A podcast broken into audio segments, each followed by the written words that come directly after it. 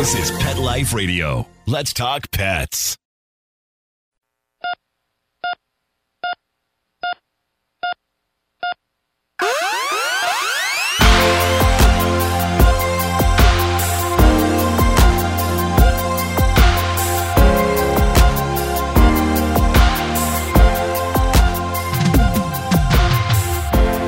To ER Vet on Pet Life Radio. I'm your host, Dr. Justine Lee, and I'm an emergency critical care specialist and toxicologist.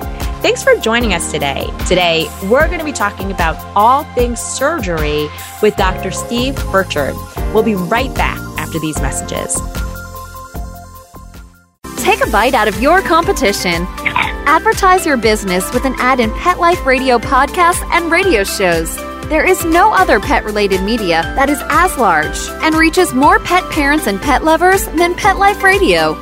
With over 7 million monthly listeners, Pet Life Radio podcasts are available on all major podcast platforms. And our live radio stream goes out to over 250 million subscribers on iHeartRadio, Audacy, TuneIn, Stitcher, and other streaming apps. For more information on how you can advertise on the number one pet podcast and radio network, visit PetLifeRadio.com slash advertise today.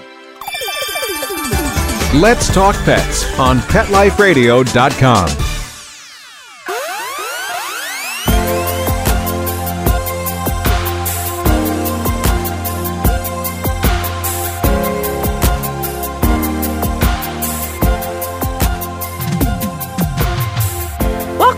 ER Vet on Pet Life Radio. Today, we're going to be talking about surgery. So, if you think that your dog or cat ever is going to have surgery or has had surgery in the past, we're going to talk about what you need to know and when you need to potentially reach out to a veterinary specialist, which is a little bit different than your veterinarian.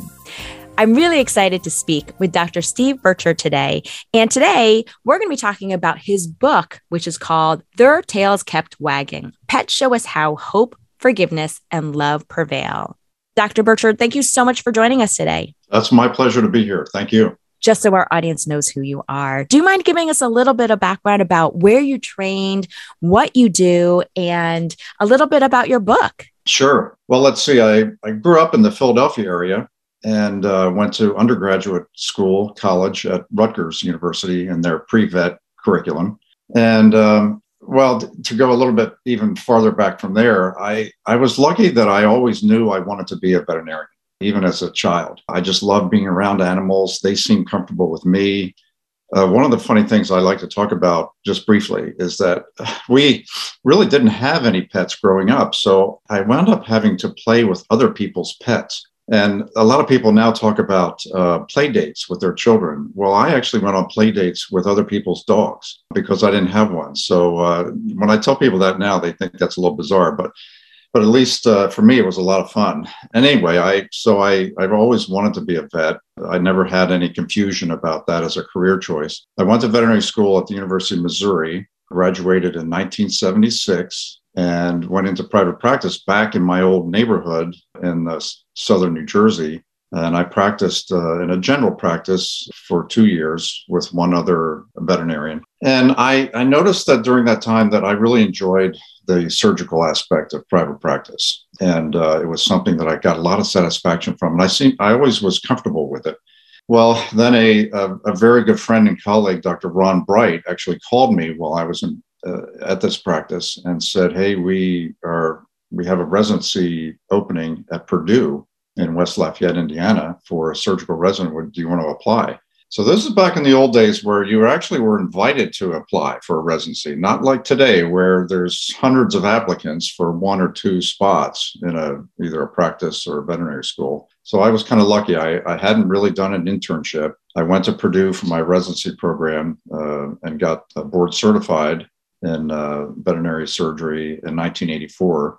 My first two years outside of my residency were at the Animal Medical Center in New York City, which was a great place for me to go early in my career. Tremendous caseload. Uh, my service probably operated anywhere from 25 to 30 animals per day. And so it was a great learning experience. After the Animal Medical Center, then I went, I took a position at uh, Ohio State College of Veterinary Medicine as a faculty member teaching veterinary surgery, small animal surgery to the veterinary students. And I was there for 27 years. Now I'm sort of retired. Every time I think I'm retired, then I wind up uh, consulting on a case or scrubbing in on a case. My wife is also a board certified surgeon, so sometimes I, I go into the practice. Uh, right now, I'm in, we're in Indianapolis at a practice called MedVet Indy. So I still go in and help her. Um, I still occasionally help out with some papers and chapters. Uh, I still do a little speaking here and there. So I tell people I'm almost retired, but not quite. I totally get that. And it's so nice to know you're also a Jersey person. Most people don't know I'm a Jersey girl. I grew up in central Jersey also, and my father taught at Rutgers. And that's the reason why I didn't want to do animal sciences at Rutgers was because my father was there. And yeah. uh, like you, always wanted to be a vet since I was seven. Now, you know, I'm really excited to talk to you because we're going to talk about surgery in a second episode. Um, but before we begin, I wanted to talk to you about your book.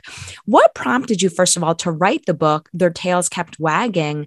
And who is the intended audience for this book? Is it veterinarians? Because we as veterinarians all know your surgery textbook uh, that you published. But tell us why you wrote this and who it's intended for. Yeah, I really wanted to write a book for pet owners or or really anybody in the animal world groomers, dog uh, handlers, uh, show people, breeders, but really anybody that loves animals, and it's particularly the pet owners. And I, you know, I this is my first time to write anything for pet owners, so it was a, a quite a bit different than what I had done in the past. Everything I had written in the past was intended for veterinarians or veterinary technicians, and it was very clinical, very technical in nature uh, or clinical research in nature. I was just really interested in in reaching out and connecting with pet owners, and uh, for a lot of different reasons the main thing I, is I wanted them to be inspired by these animals that I, I treated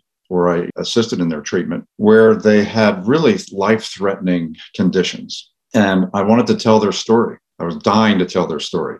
I've told their stories to veterinarians really almost like all over the world, but now I wanted to get the pet owners involved because I wanted them to see, first of all, the incredible resilience of these animals to recover from these kind of illnesses and injuries and also to show them where the profession is today and, and how much we've advanced in our abilities and which just like you with in emergency medicine health there's so much more that is done now and successfully done for animals with really serious illness. So that, that was a big part of it too but i think the main thing is I wanted them, the pet owners and, and animal people, to be inspired by these cases.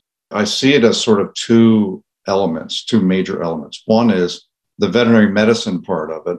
That is, I, I do go into some detail telling about the treatments that these animals went through. But then I also wanted to bring in the intangible nature of uh, these these cases and these animals, and for example, how they affected us emotionally.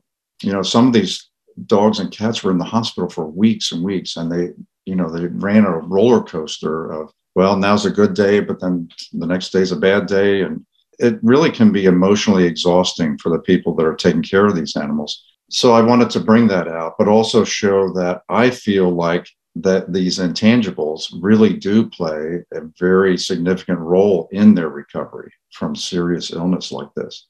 And that's where the, the subtitle comes from so yeah, I think I think that kind of sums it up. Uh, the interesting thing is that a lot of the uh, initial sales of the book actually were veterinarians.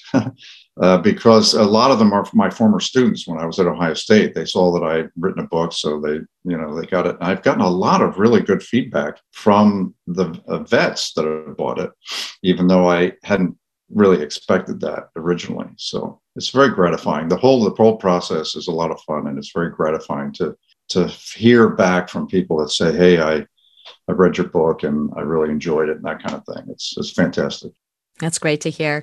Now, you did mention your subtitle, which is called Pets Show Us How Hope, Forgiveness, and Love Prevail. And, you know, while I know that you initially intended the book to be for pet owners or animal lovers, it's also always great to hear that veterinary professionals are reading it. And I think, you know, on a day to day grind, with life being so busy as a veterinary professional, we oftentimes, I think we do end up reading books like this because we have to remember the reason why we fell in love with veterinary medicine. You know, since we were seven or since we were right. young, it was right. to take care of pets. So, do you mind just giving me a little bit more background about why you ended up naming your subtitle? How do pets show us hope, forgiveness, and, and love? Right. That's that's really a good question. And I have to admit right off the bat that there's a little bit of anthropomorphism in all this. And, and, and that's okay. I, I think we should have the freedom to say that animals can have a certain effect on us emotionally because maybe they are feeling some of those same emotions, although it's hard to it's hard to prove that. But if you take some of the examples out of the book, for example, hope. Well, chapter one is about this really expensive and um, an athletic Labrador retriever named Rip, who came in. He was owned by a, obviously a very wealthy uh, business owner who flew him in in his private jet to us at Ohio State. And the dog had a gastric dilatation volvulus, or as it's known in layman's terms, just a bloat, which is a really serious problem with the stomach. I think a lot of pet owners are familiar with it, especially if they own a large breed dog. But anyway, we did surgery immediately when he came in, and, and then he just developed one complication after another. And these were serious, life threatening complications. But every step of the way, uh, just when I thought he might actually die or, or really not recover for a long period, even when he was so sick that he couldn't get up, he couldn't bark, he, he couldn't move any part of his body, his tail was still slowly wagging as I came in the ICU to look at him. and that, to me, that was a sign from him that, hey, he said, don't give up on me. I can still wag my tail. And so there, he's really the, uh, the stimulus for the book's main title because I'll never forget him. I we wound up operating him four times in a period of about three or four months, all of which were really major operations and he made it through all of that. And like i say every time i i was starting to lose hope in him he would wag his tail and that would give me that hope back. The forgiveness part really comes from the chapter about charlie who was a dog that was accidentally the owners tied his leash to the bumper of their car and then forgot. And he was accidentally then dragged on the road for about a mile. And of course that created a horrible uh, array of, of injuries, mostly skin injuries, but also some orthopedic trauma. And that, uh, you know, was purely induced by these poor owners. I felt so sorry for them because it was a completely an accident. They were in the middle of a move and they they just needed to to tie him up to someplace so he didn't run off while they were in and out of the house all day long. So they obviously they were just completely ridden with guilt and remorse and you know felt horrible about it. But the thing is that Charlie never acted in any way that he was mad at them or held a grudge against them. Every time they came to visit, which was very often during his three to four weeks that he was in the hospital, he would immediately, as soon as he saw them, he'd wag his tail, look very uh, excited to see them. So, you know, I you could say that it's a pretty big stretch to say that he forgave them, but I, I'm going to call it that because I just feel like his his ability to put that behind him, how the injury occurred, and to continue to love these owners uh, at a time when they needed that so badly. Uh, so, in a short synopsis, that's his chapter. And then, of course, the love part. And, and love is, uh, I think, really a part of all these animals and all these chapters is that they were these dogs and cats who had such horrible injuries. One of the cats, uh, Maximus, had uh, burns over thermal burns over about 30 to 40% of his body and uh, had a prolonged period of wound therapy and therapy for uh, complications. But he was just so surrounded by love from his owners, by the staff, all of us. And, and I think he felt that. And I th- think he that helped him get through that whole thing. And I think that's probably true for most of the animals that uh, we talk about in the book. I love that. Yeah, it is amazing to see we always you know, jokingly say that certain breeds have different wills to survive, but their tail for the dog always always seems to work in ICU. And we see that with cats too. Uh, when cats are purring, and we know cats don't always purr from contentment. Sometimes it's from you know nervousness. Sometimes it's from other factors. But I always love seeing that tail wag just because it does give us a, a renewed hope that that they realize that we're trying to help them. What was your original purpose in writing the book? Yeah, that and that's kind of funny because I my co-author uh, Faye Anamavis, uh, who is a former minister, so it's kind of an unusual combination of people: a veterinarian and a, and a former minister, and who does he still does a lot of consulting and counseling. Uh, he's written a, a, bunch of different books about church uh, issues and also suicide prevention and things like that. We talked about uh, trying to do a book together, and he said, "Well, you know, you've always told me how you think a healing of a wound is a miracle. That there's a miraculous nature to it." He said, "Why don't you write a book about that?"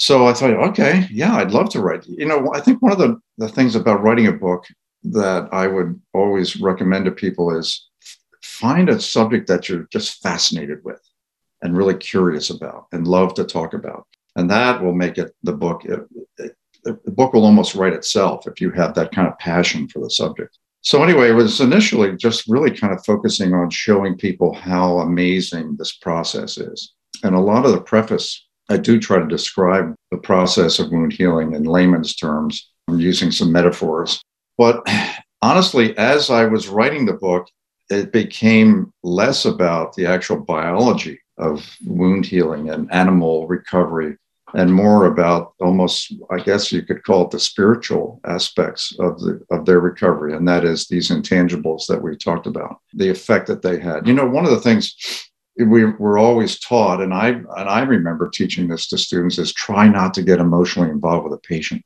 because it's just going to uh, it's going to be so exhausting to you. But you know here's the thing i think it's impossible not to. And i talk about that in the book with all these different animals how you know I, I i became emotionally involved. I became attached to them i couldn't help it. I you know we were seeing them every day day in day out for weeks at a time. So anyway i yeah i the book kind of took on a life of its own uh, by beginning to to look at these like I say, these intangible, these emotional, these these factors like the hope and the forgiveness and the love, and uh, and how that played such a big part in, in their recovery not to get attached to them. And I always tell people like if you feel like you're not getting attached to your patient when you're caring for them as a veterinarian, it's probably a good time to take a break because, you know, that's what drove us to become veterinarians in the first place and caretakers for them. Now, I love how your book is a collection of stories about dogs and cats that have survived really difficult situations or critical illness and, you know, that was the goal of ER Vet. It's to be able to educate dog and cat owners on what they can do to help avoid that costly visit to the ER, to help preserve that quality of life and that human animal bond they have with their pet, and what they can do to best take care of them. And I will also say to alleviate the guilt of a lot of people out there, like even veterinarians' dogs get hit by a car or eat poisonous things. Like that stuff happens. So you should never feel guilty. You know, I loved how you shared the story of that poor, poor dog that was tied to the moving truck. And I can't imagine the horrible, horrible guilt that you feel when you cause that injury. And please know, we know a lot of this stuff is accidents, right? Same exact thing when I see a dog that's accidentally run over in the, their own driveway. And it, it's a what we call a slow rollover hit by car. And those are actually much, much worse. They're much more damaging to the body to be slowly rolled over versus that acute uh, hit by car where your dog is hit by a car at 50 miles an hour. There's more damage with that slow rollover from crushing injury. But again, I always tell people it's not your fault. It was a freak accident. And, you know, we see that all the time. But I loved how you picked uh, different collections of stories having treated thousands of thousands and thousands of dogs and cats, what was special about these animals that made you choose them specifically for your book? Well, yeah, they're the ones that just stood out in my mind. They're the ones that I would say really modified or changed me as a professional, as a veterinarian. Especially, I think they were the ones that I learned a lot in terms of their their recovery and their the medical aspects.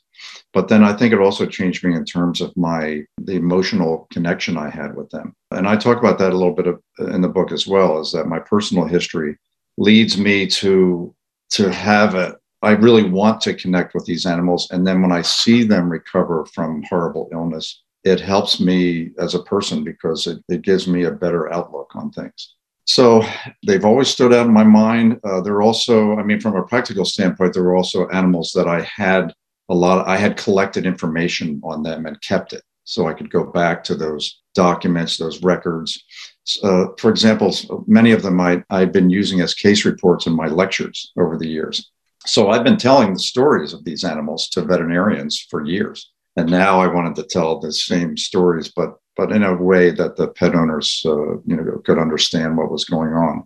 And I think because they they had life threatening problems, it just makes their stories even more compelling and and make the fact that they lived uh, so amazing. I mean, the one dog we haven't talked about yet is that uh, dog Josie, who was uh, shot with an arrow, supposedly accidentally, but you know we're not sure. But she was shot with an arrow that went into her chest and come all the way through her heart. And now there's a patient that uh, you'll never forget a patient like that ever because she walked in, a yellow Labrador, young yellow Labrador, walked in with an arrow sticking out of her thoracic inlet. And uh, the arrow was, was bouncing up and down at the same rate as her heart.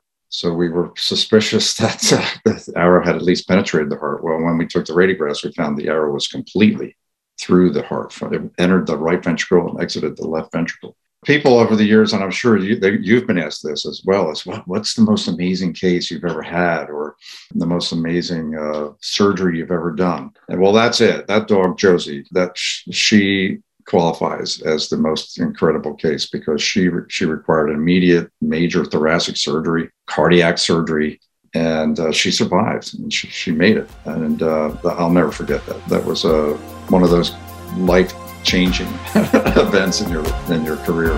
Great stories. I absolutely love them. We'll continue with this really important topic right after these messages from our sponsors. Molly, here's your dinner. Zeus, that's not your food. Don't let that happen to your precious cat. Elevate your cat's eating experience with the Cat Tree Tray. The Cat Tree Tray keeps your cat's food off the floor and conveniently located on the cat tree. It's the perfect way to eat. It's a beautiful wrought iron tray that easily attaches to your cat tree and keeps dogs and other critters out of your cat's dish. A must for multi pet households. There's a 6 inch tray for large bowls and a 4 inch tray for smaller bowls. Purchase your cat tree tray today. Go right now to cattreetray.com. That's cattreetray.com. C A T T R E E T R A Y.com. Let's talk pets. Let's talk pets on Pet Life Radio. Pet Life Radio. PetLifeRadio.com.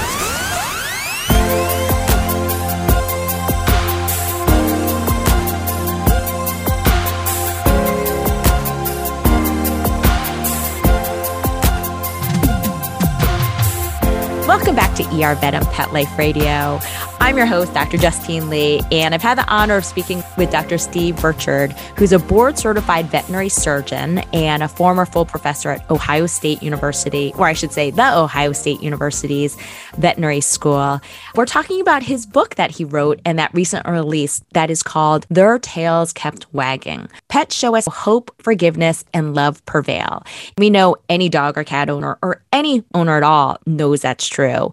Our animals so much joy, and we know they forgive us. We know they bring so much hope and so much love. And what we've been doing is just talking about the collection of stories of dogs and cats that survived so much, including major surgery with Dr. Birchard. And, you know, it's interesting because I grew up reading James Herriot's stories. And, you know, it was nice to see PBS doing a series on that. But if you ask a lot of veterinarians, that's how they first fell in love with veterinary medicine. It was seeing the backside of what a veterinarian does for a pet. So I absolutely love the fact that your book has a collection of stories because I think that people love to read. Now, what do you hope pet owners will take away from these stories? And what lessons will they learn or how will they be inspired by the animal patients in this book? Yeah, that reminds me of something with your introduction is, is that one of the um, other things I wanted to show folks who are not veterinarians is just kind of give them a little bit of the behind the scenes and especially to see you know how we how we approach these animals the things that we do but again going back to this intangible part just the, the relationship that we develop with these animals i mean we talk a lot about the human animal bond and i think whenever i've read articles about the human animal bond it um, it seems like it's always the owner or the other uh, other people, non-veterinarians, and their relationship with animals. But I wanted to focus on the relationship between the veterinarian and his or her patients uh, because I, I think that's kind of an overlooked part of what we do. But yeah, these are uh, these are animals that I hope can inspire people because of what they went through and the fact that they didn't give up. Just like you mentioned, the will to live. Man, I have never even imagined how strong the animal will to live can be. And you say, well, why why would they have that will to live? And I, I think it's inherent in them, but I also think that these, you know, these are domestic animals that we bred to be our companions and we i think uh, over the years over the thousands of years that we've had these domestic animals we've tended to select those animals that try to please us they try to do the things we ask them to do whether they're field trial dogs or uh, service dogs whatever they are. So when we as the veterinarians and the technicians we go in if we get excited when they're starting to recover i think they know that. I think they sense that. They feel it. So they, they i think that gives them hope. That gives them look these guys really want me. You know how focused we get about their eating. If we see an animal start eating it's like now they've you know they're starting to turn the corner. They're starting to really get better. Maybe they're going to live after all. So i think they a lot of times they'll try to start eating because we get so excited about it and they want to please us. But uh, i think owners can can read these stories and say oh my gosh i had no idea that a dog could be shot with an arrow or have multiple surgeries for cancer and still live for so many years. I, I think it goes back to one, I want them to see what's possible so that they don't immediately think that when an animal has a serious disease or has cancer, that you have to just either give up or put them to sleep. There's so many things that we can do now that we weren't able to do many years ago. And just be inspired. You know, I think even a, person, maybe a person with cancer, can read the chapter about Billy Bob that had multiple surgeries for nasal cancer and take some kind of inspiration from that dog who just continued to just live life even after so much adversity, so many surgeries, so much cancer.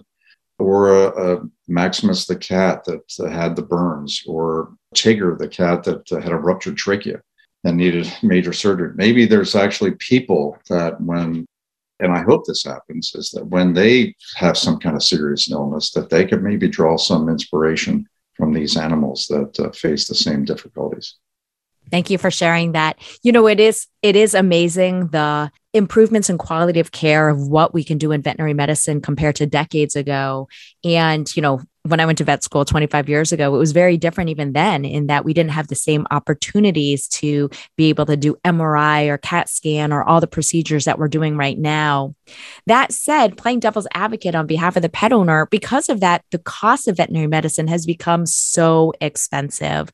Do you have one or two tips that you could leave with us when it comes to keeping our pets out of the ER or how we can better manage the growing cost of veterinary medicine? Absolutely, and I, I'm glad you asked that because that I I worry about that too. It, it, that's if there is a uh, any kind of a negative aspect to the advancements that we've made in the profession, it's that we we really are kind of stressing the market in terms of how, how much we charge. You know, we do CAT scans and MRIs and non-invasive procedures and and very difficult uh, surgical procedures. We correct birth defects now where, where, that we couldn't do before, or surgery for major trauma and things like that. I think for pet owners, I, I think it boils down to one major thing, and that is I would advise them to seriously consider pet insurance. It's something that's not very common yet, but I think uh, maybe that's something that we just need to educate more folks about is that there's lots and lots of options and different companies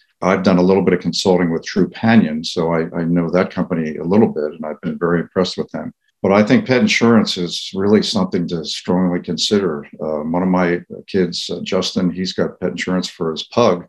Well, we know how many medical and surgical problems pugs can have, so he's very happy that he has that to rely on. So, I mean, other than just, uh, you know, taking good care of your animals and watching them carefully and being aware of, of what they do and, and what they eat and all those sorts of things, I think it boils down to really seriously considering having pet insurance when they're a puppy, when you first get them. You know, I will say when it comes down to it, the best thing you can do is to get pet insurance and work with your veterinarian. I always say my little tips on, you know, that I mentioned on ER Vet is treat your pet the exact way that your vet does. And your vet is going to have your dog and cat up to date on vaccines. They're going to make sure they go undergo puppy obedience and dog obedience to make sure they have good recall so they always come back to you and they're appropriately trained. They're going to exercise them. They're going to make sure they're on preventative care, on flea and tick medication and heartworm medication. So, you know, I always say mimic what your veterinarian does to keep your pet safe. Unfortunately, the costs are getting more expensive in veterinary medicine. And a lot of people don't realize pet insurances can cover anywhere between 10 to 90%, depending on what your deductible is, but they don't cover pre existing disease. So if you go in and you have an itchy dog and he's diagnosed with allergies, guess what? The tens of thousands of dollars of really expensive atopy or what we call atopic dermatitis, which is like hay fever in dogs, that's not going to be covered anymore. If your dog's diagnosed with a urinary tract infection as a puppy, it's not going to be covered for urinary tract infection for the rest of their life. And that's why we're always advocating you want to get it as early as possible. You want to get it before your pet has any pre existing conditions. So, when in doubt, please make sure to do this. I know it sounds like a lot because it's anywhere between a dollar to five dollars a day. But I will say, even as a veterinarian, I regret not getting pet insurance on my last dog because I ended up spending tens of thousands of dollars for his MRI and CT and his stereotactic radiation therapy for his brain tumor. So, when in doubt, work with your veterinarian, keep your pet safe, advocate for your pet, but make sure that you have good ways of making sure that you can financially take care of your pet. And again, that's typically going to be with pet insurance. All right. Again, I wanted to give a huge shout out uh, to this amazing book. Love all the stories in there. Their tails kept wagging. Pets show us how hope, forgiveness, and love prevail.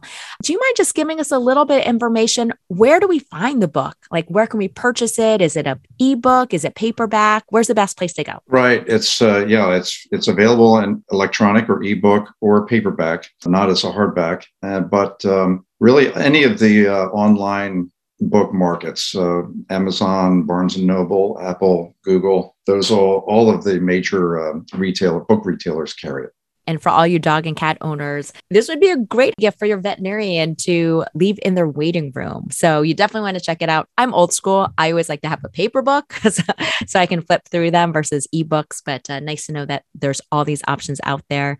Well, Dr. Birchard, I just want to thank you so much for all that you've done in veterinary medicine, for your veterinary textbooks and surgery, and so great to see that you have a pet owner one.